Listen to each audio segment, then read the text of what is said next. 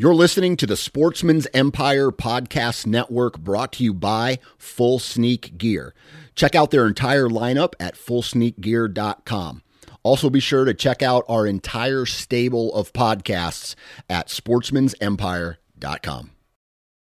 New from Moultrie Mobile, the Feed Hub offers first-of-its-kind cellular connection and control for nearly any spin cast feeder on the market. When used with the Moultrie Mobile app, you can monitor feed and battery levels, run feeders on demand, receive alerts when feeders are clogged, and remotely adjust feeding times. The Feed Hub is ideal for anyone who maintains feeders. Remove the guesswork and save time by planning feeder maintenance before you drive to your hunting property. For more information, visit MoultrieMobile.com. You're listening to the Sportsman's Nation, brought to you by Lacrosse Boots. If you haven't had a chance to check out the Alpha Burley Pro, it is a 100% top to bottom waterproof boot. They're perfect for the style of hunting that is done this time of year, whether you're a waterfowl hunter or walking through some swamps to get to your favorite tree stand. Check out the Alpha Burley Pro. They come in a variety of camo options and insulation options. Go visit lacrossefootwear.com. Lacrosse Boots, done right since 1897.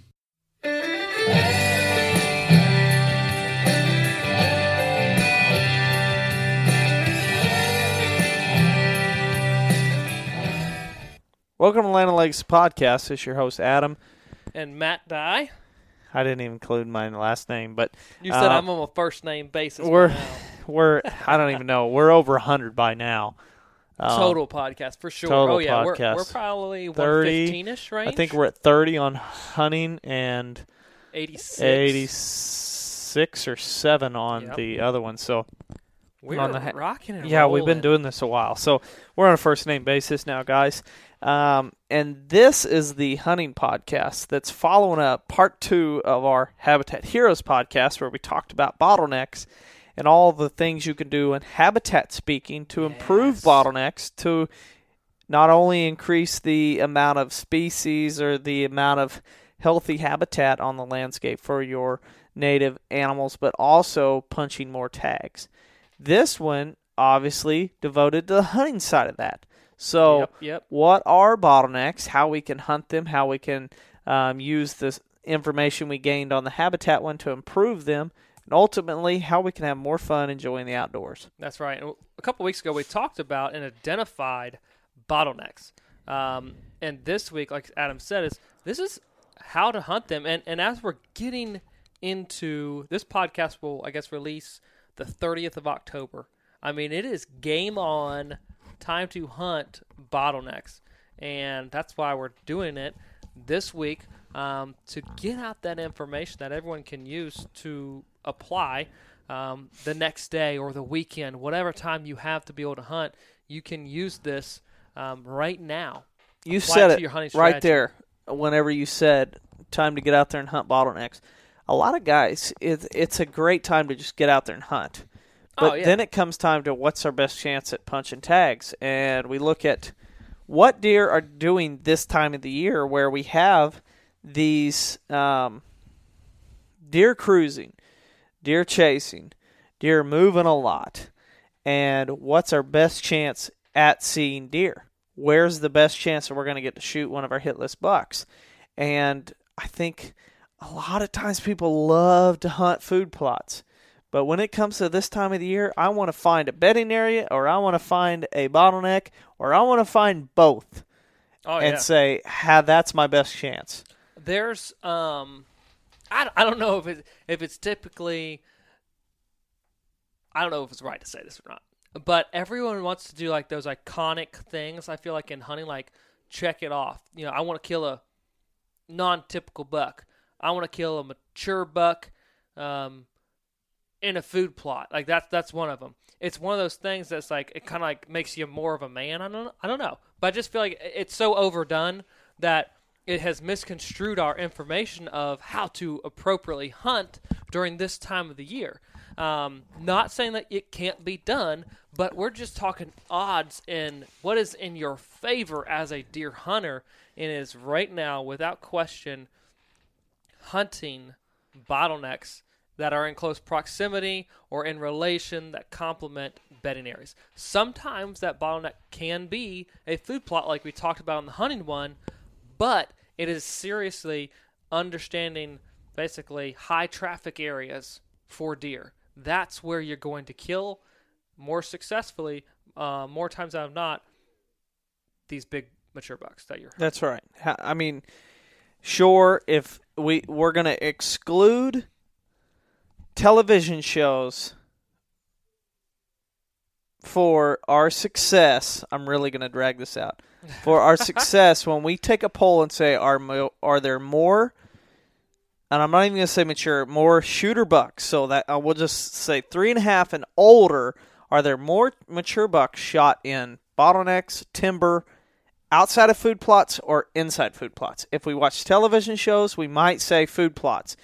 If we talk to everyday hunters, they're probably going to tell us outside of food plots. And there's a reason for that. Food plots are created. They're not all equal. And they get a lot of hunting pressure. They get a lot of bad practices around them. They may be in bad locations. They may have trail cameras that we check every other day or every week. They may just, for some reason, they create an atmosphere that a mature buck may not want to be. Yeah, I mean, daylight exposure. During daylight especially. Like way out in the open. There's kind of number one. There's not generally cover right there immediate adjacent to a food plot. So, therefore, less activity by these adult deer. Every time they step into it, they smell us, they hear us, or they sense our presence. There's another reason. And so, all that coming down to it, we'll make a bold statement and say we probably would guess that more deer get shot by playing the woodsmanship card and hunting bottlenecks, hunting bedding areas, hunting areas that are just letting deer do their natural travel patterns, and we're taking advantage of it. And I think it goes back and even a step beyond just that woodsmanship, and it goes into understanding the whitetail biology and what they're doing at this time of the year, what's on their mind, what are they seeking, and we know what they're trying to seek, but to me it is, are they receptive to it? So what we're talking about is does. They're trying to find receptive does, but yet does right now and for the next few weeks in our specific area aren't typically breeding. It's not the peak breeding. Peak breeding for us is like 11th, 12th, 14th, 16th, somewhere through there. Not the 13th. Every day, but the 13th. They take a break. They do not want to conceive a fawn on the 13th. Bad luck for her. Bad luck. She's the one that gets to eat my coyote. So peak rut for us, peak breeding is the November 11th, 12th, 13th, 14th, right in there. Now, yes, there are some deer that are getting bred right now. We know that. And it could be November 5th through the 8th for you. Right. But here for us, Southern Missouri, that's where we're at. So right now, bucks are trying to find those does. They are pushing does, nudging does, chasing does, and moving them all around. So that means that deer, both bucks and does, are on their feet. And on their feet during daylight hours, a buck may come bump a treetop, may bump a bedding area, get these does on their feet.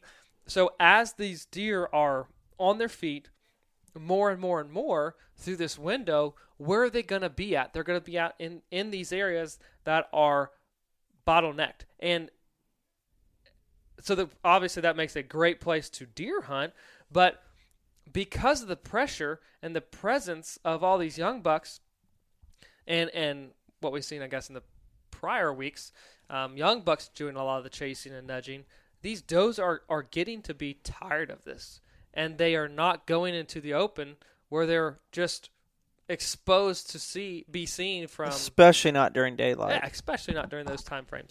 So they're not going to these food plots, these big ag fields as much because they're very vulnerable, exposed there, not because necessarily just hunting pressure, but because of the tireless just nagging of bucks trying to find the receptive does and chase them. So they're in more areas of cover. So that was why we tend to hunt and suggest everyone else to hunt in areas that are timbered and have bottlenecks. That's right. I mean, it's really, and we'll say that again on the next podcast about does becoming tired of being pestered.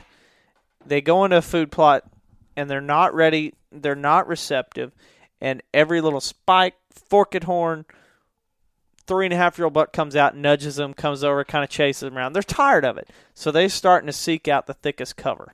And because of that, they are hanging out in those bedding areas. But then if you have bottlenecks between those bedding areas, you're getting this natural travel of bucks going from one bedding area to the next through the bottlenecks right in front of your tree stand, right? And this is where we have to, I guess, be that woodsmanship, be that woodsman and possess woodsmanship skills, because we need to be able to identify bedding areas. We need to be able to find them on the landscape, on a property, and then we need to be able to find the bottlenecks to be successful on a routine basis during this time of the year.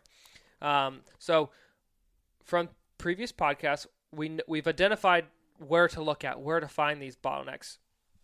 We identified within this week's Habitat podcast the Habitat features that you can use to complement these bottlenecks. Now we're talking about how to hunt them. For us, in one of our situations that we're in right now, and we kind of briefly talked about it, podcasts, what we're going to refer to as the North Saddle on the Prairie Hollow property, is the approach to be able to access it. We're going to do the least amount of damage, as well as the proper wind to be able to hunt it, where we're going to do the least amount of damage because it's a saddle. So typically, in certain terrain changes like that, the wind can swirl. So there's obviously a lot of changes going on with the property. There's loggers in there. There's more food than ever in a certain area that I think is making these bucks that we're seeing on trail camera move more through this area. There's certain areas of the farm that aren't being touched beyond this saddle. So we're creating a sanctuary effect. Sanctuary effect on one side, a west side, whereas food on an east side. And then there's logging on a southwest side of this saddle. So it's kind of forced deer through this saddle, but we're all using that and being a woodsman to say that's where we're going to kill one, maybe more mature bucks that are using these areas. So if that one, your brother, we talked about it just briefly there on the last podcast, he's hunted in the past. He hasn't had much luck. What was his approach then? How did he set up? Where did he hunt? And how can we use that information to better approach it this year? Oh, well, guess what? Back in the day, we used to approach it with a couple of different scenarios. We used to come in from the north along, we would cross a creek, right along the north boundary. We would walk up what we call Sawmill Holler, and then you would veer off to the left or veer off to the east and hunt it. And so anything with a south wind. And we would hunt it. You would hunt the we would try to hunt the center of it, but hunt it with a southeast wind where it blows back kind of where we came from. Yeah. So any deer that came up from the east out of the bottoms along that east facing slope, they wouldn't ever smell us. Right. Saw one really nice young 7-pointer in the times that we hunted it. But I hope people can understand, like, deer per square mile, based on what I know now and what we saw back in those days, I would say that deer per square mile for us was below 40. We just didn't have a lot of deer, hardly any. And I would say, when you think about that, it's typically in a forested, timbered setting, it's about average. About average. What we would see, let's take that 20-acre bottom that's all now in Cattleman's Treasure from Stratton, is, certain nights last year we saw 17 deer in it. Uh-huh. There was times where I wouldn't see 17 deer all season. Yeah. And But now I wasn't the best hunter in the world. But also, it just we didn't have. I feel like I'm pretty good now. At least I understand the game. Right, right. And that's probably the worst part about it is I understand what needs to be in place. And so I know where the habitat should be to have better numbers. That's why logging's happening, because I know that's the biggest step to really improve that. Because even if we pass every deer in the world, we don't have the habitat in place to withhold and feed all these deer that we want to have one day. But we just didn't have many deer. So even great bottlenecks like the North Saddle, we just didn't see many pass through.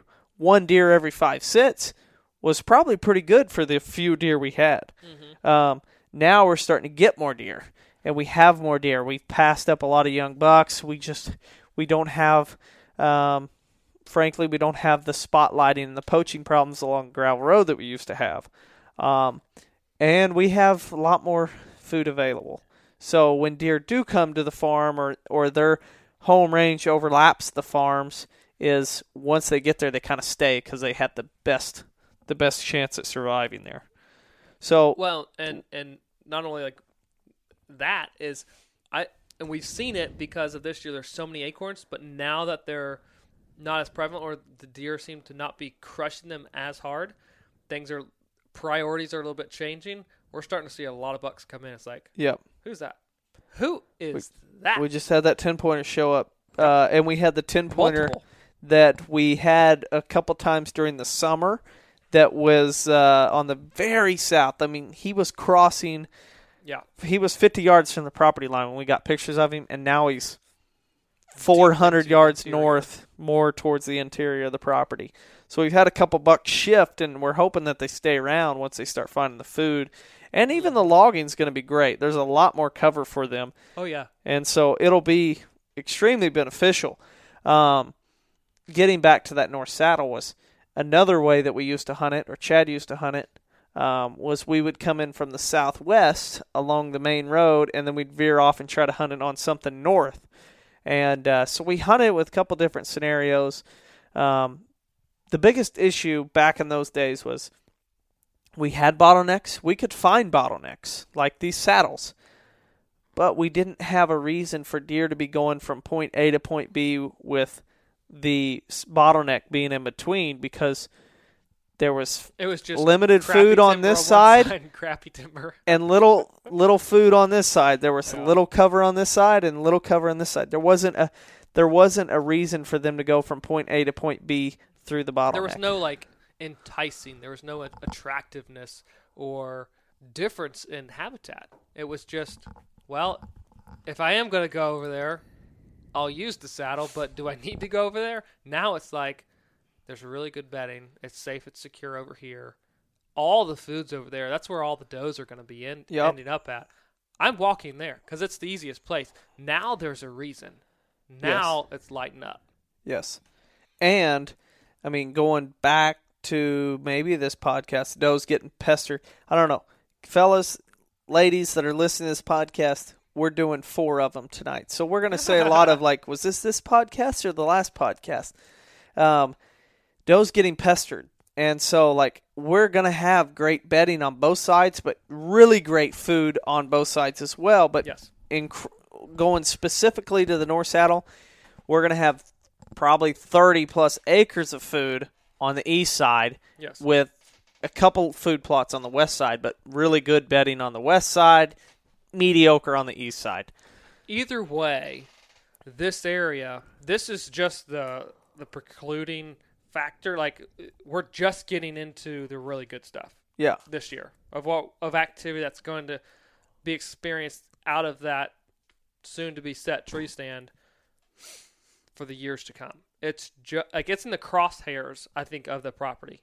Like, it's centrally located, and it's in just the heart of all the activity that's to become. Yes. Yep. And so this area, this North Saddle, has had a lot of deer in the past. I know we tried to hang a camera in it last year, but we hang a camera on the South Saddle, which is a little more narrow. I don't know the actual difference between the two when you're looking at yardage, but the North Saddle has probably got I don't know. I'm trying to pull up a map and measure it out, but the North Saddle's almost twice as wide as the South side. Yeah. And the South Saddle is, you can go through it during certain times of the year and clearly see trails and sign, but the North side doesn't have that. No, it's not like this is exactly where they cross every single day. They could cross 5 yards to the right, 10 yards to the left, 15 one day, 30 the next. It doesn't really matter. So the sign hasn't been 100% there, but to document deer a little bit better, what we did was recently there was two kind of overhanging dogwoods, and they were out of scrape reach. So simply just reached up, bent it back, first couple cracks of the limb, bent that limb down. Now we've got two active scrapes, cleared out the leaves beneath them. Now, when a deer does walk through there, they're going to come and check those scrapes out of convenience. And that's because, again, that they're checking scrapes this time of year. It's a point of weakness. Now every deer that will walk through there is going to be documented at those scrapes. So, and we didn't just use one. We put two and cleared out large areas beneath them to make sure that, okay, even though we haven't created that living fence in that area yet, that we talked about in the Habitat podcast, we simply created great large community-like scrapes in the center of this to slow deer down, make sure they check it, and be able to document them as they do it. So we have all the intel that we can get from deer moving from one side to the other day to day. We know what's happening in that area and know then which side do we really need to approach it from. Do we need to come from the north? Do we need to come from the south? And what probably is the best wind? That probably is going to be determined by terrain and what happens when we get in there. Yep. That's honestly where the milkweed seeds could come into play to really kind of watch what's going on, because there's a chance. Beyond our immediate location. Yeah. Is it going to 10 yards away? Is it going to go 10 yards and then drift back, or what's going to happen? What happens on a light wind? What happens on a stiff wind? Where does it go? Yeah. And to me, the North Saddle is going to be awesome. To me, I really like the idea of coming in from the southwest and hunting it on that north wind or northeast wind. Right now, with where we're at on the habitat, is there's really not distinct bedding on that side of the farm.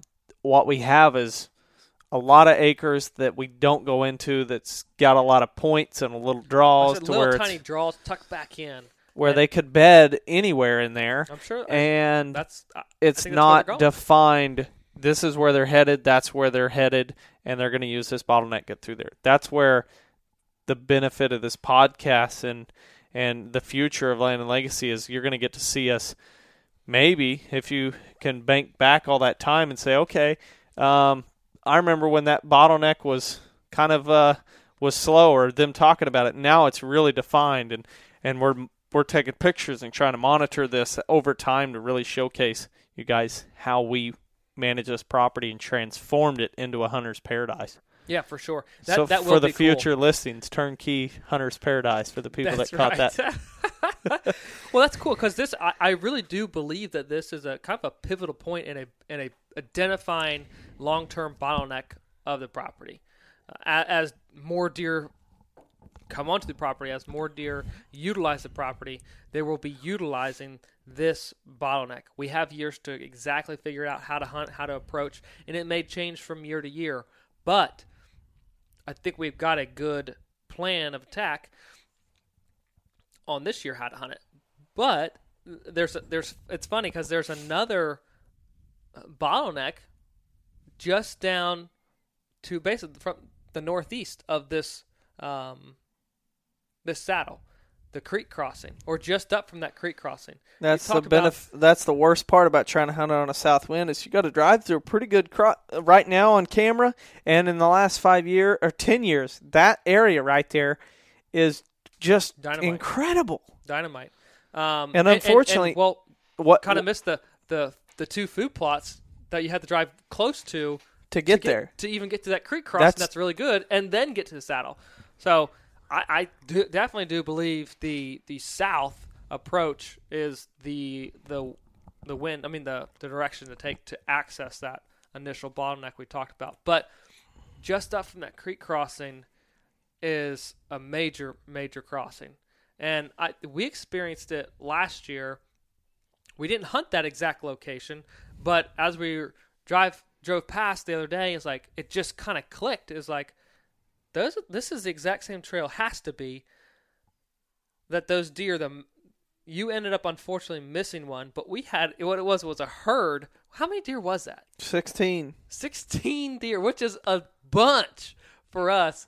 It was seriously a train, like nose to tail. 16 deer walked around the base of the mountain, between the base of the mountain and a creek, and dumped out into this large bottom field that we've been talking about.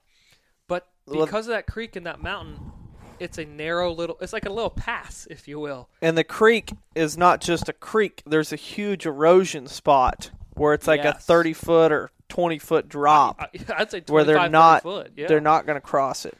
And that's an area that my whole life, driving out, walking out, you jump deer right there. Yeah. And you try to hunt it, but it's like, it's way too swirly.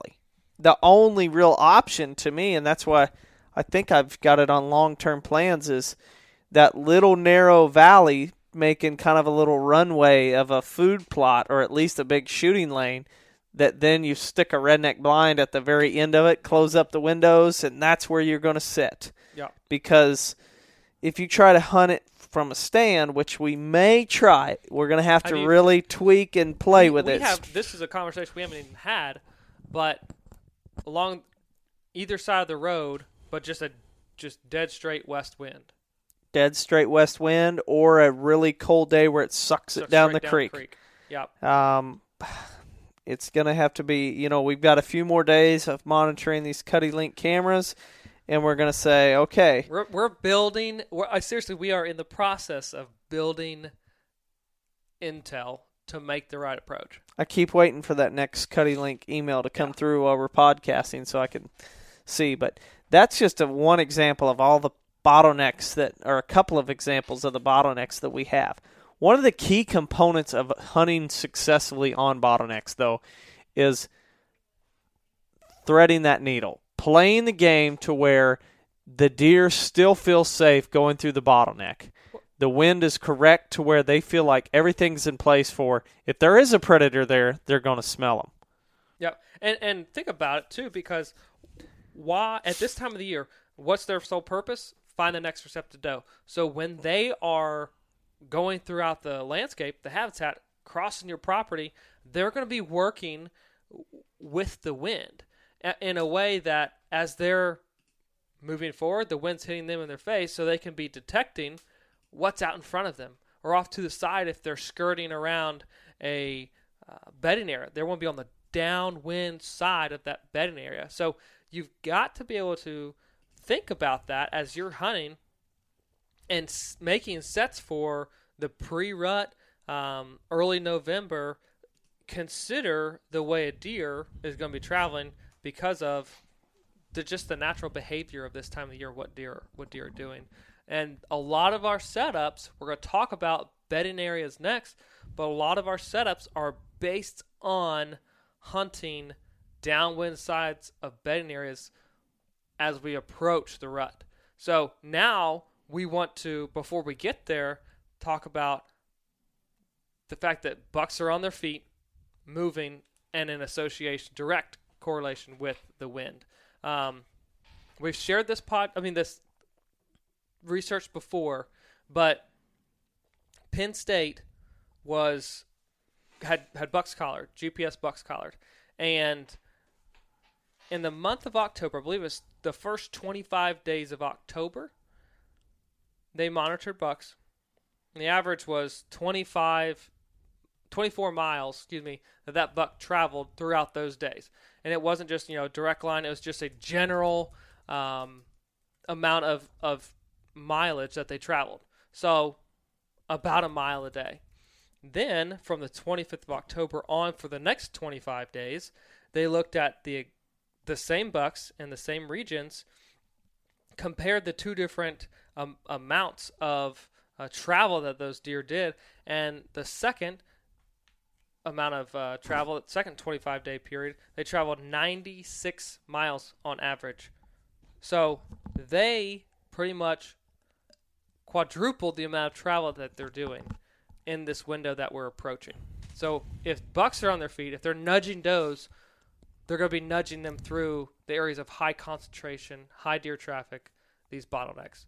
So we kind of joked about it at the beginning of the podcast, but we could make this podcast super, super simple and really short and just say, what's the key takeaway from hunting bottlenecks in the first part of November, late October? Sit there. Just wait. If you're in a good one and there's great habitat and resources on either side, you will be successful. Or you'll at least see something. Now, we can't say that you're going to make the shot, that's right. But you have a better chance at seeing a deer. That's it's just like right. If I am driving to work or we're driving in the real estate office and we do that one day a week, every week. I was going to say, people think we only work one day a week. Yeah, let's just say we did that one day a week and for several months out of the year. You may see the occasional guy or whatever, and he may recognize you. But if you turn that into 5 days a week, you're going down that, you're traveling, or let's say four more times a week, and you're spending more time on the road, that you're going to see that guy more often. Way more. It's just the same thing with bottlenecks during the rut. The deer, bucks are spending more time cruising and traveling, got a little bit bigger ranges. Possibly they're just on their feet more, so there's a better chance that they're going to go through those areas that they travel through occasionally most of the rest of the time of the year. That's right. So it just goes to show that research, how much deer are traveling. It gives you evidence that it's 24 miles compared to 96. That is a considerable amount of miles. I hope you remembered those correctly. I hope I did too. Because for me, It was, this is how I remembered. They moved a little, they moved a lot. That's the difference. See, I remember numbers. Like, I can remember people's telephone numbers from, like, elementary school. I remember a few of them. 8045. That was my best friend's house growing up. That was the old girl you had a crush on that you actually never ended up calling. I could never talk to girls. It's a wonder I ever got married. Hello, my name is Adam. No, it was more like 8045. And I won't share the first part of it, but 8045. Hey, there's a bunch of blackbirds over here. Get over here. Bring your BB gun. Yeah, the starlings are migrating in. Bring your BB gun. So, basically, go out, camp on a good bottleneck for the next couple weeks if you have the time. Hunt it out. Good luck. Absolutely. That's the advice. It's so simple, but that's really the importance of hunting bottlenecks this time of the year. Put your time in. And I hate to see it whenever somebody's like, I'm just not seeing, like, their Instagram story. I'm not seeing a lot of deer, and every they're talking about deer starting to chase, and they're spending every time they're out, they're hunting on a food plot. And I'm like, face palm. Yeah. Well, where do you think they're at? Yeah. Darn it. So, what you doing that for? Matt, this time of year, would you rather hunt a bottleneck that has food plots on both sides, or one that's got cover on both sides? I'm going cover on both sides, but food plot on both sides, it's still good. Still could be good. Still could be. I mean, I don't want to think we're not saying bucks don't go to food plots. They certainly will. They will check, but chances are that we're spending more time in areas of thick cover. So I'm going with bedding areas. Would you do the same? Same thing. Yeah. Like I said on the last podcast, during the rut, I'd much rather be close to cover bedding than a food plot. Ooh, here's a good one. Just to throw it out there. Would you rather hunt a plum thicket in western Oklahoma, or would you rather hunt a 3-acre clear cut in South Georgia? Oklahoma. You nerd. Just because most likely, I mean, there's a lot of hunters in Georgia. West Oklahoma, there's some giants. Not to say there's not giants in Georgia, but I like that prairie setting better than a clear cut. Wide open spaces. Yeah. So, anyway, either one though. I hope everybody. This time of year would be fantastic. Absolutely. Anything's better than the office. I hope everybody, and I won't say it. I almost said something and stuck my foot in my mouth, but anything's better than putting together a pack and play in the office when the Bucks are chasing, but because that's what I did this evening, even though it wasn't a great night to go. So anyway, hopefully everybody enjoyed this podcast, and leave us a review. Check out iTunes, Stitcher, our Facebook page. Next week we are talking specifically on the Habitat podcast about creating bedding areas, because on the hunting podcast we're talking about hunting bedding areas, and that's what you should be doing mid-November. So get ready, prepare for that one, learn. Hopefully, if you tag out on hunting bottlenecks, let us know. Send it to info@landandlegacy.tv. We want to see it. Post it on social media. Tag us on Facebook, Instagram. Let us know how your season's going, guys. We'd love to hear from you. See ya.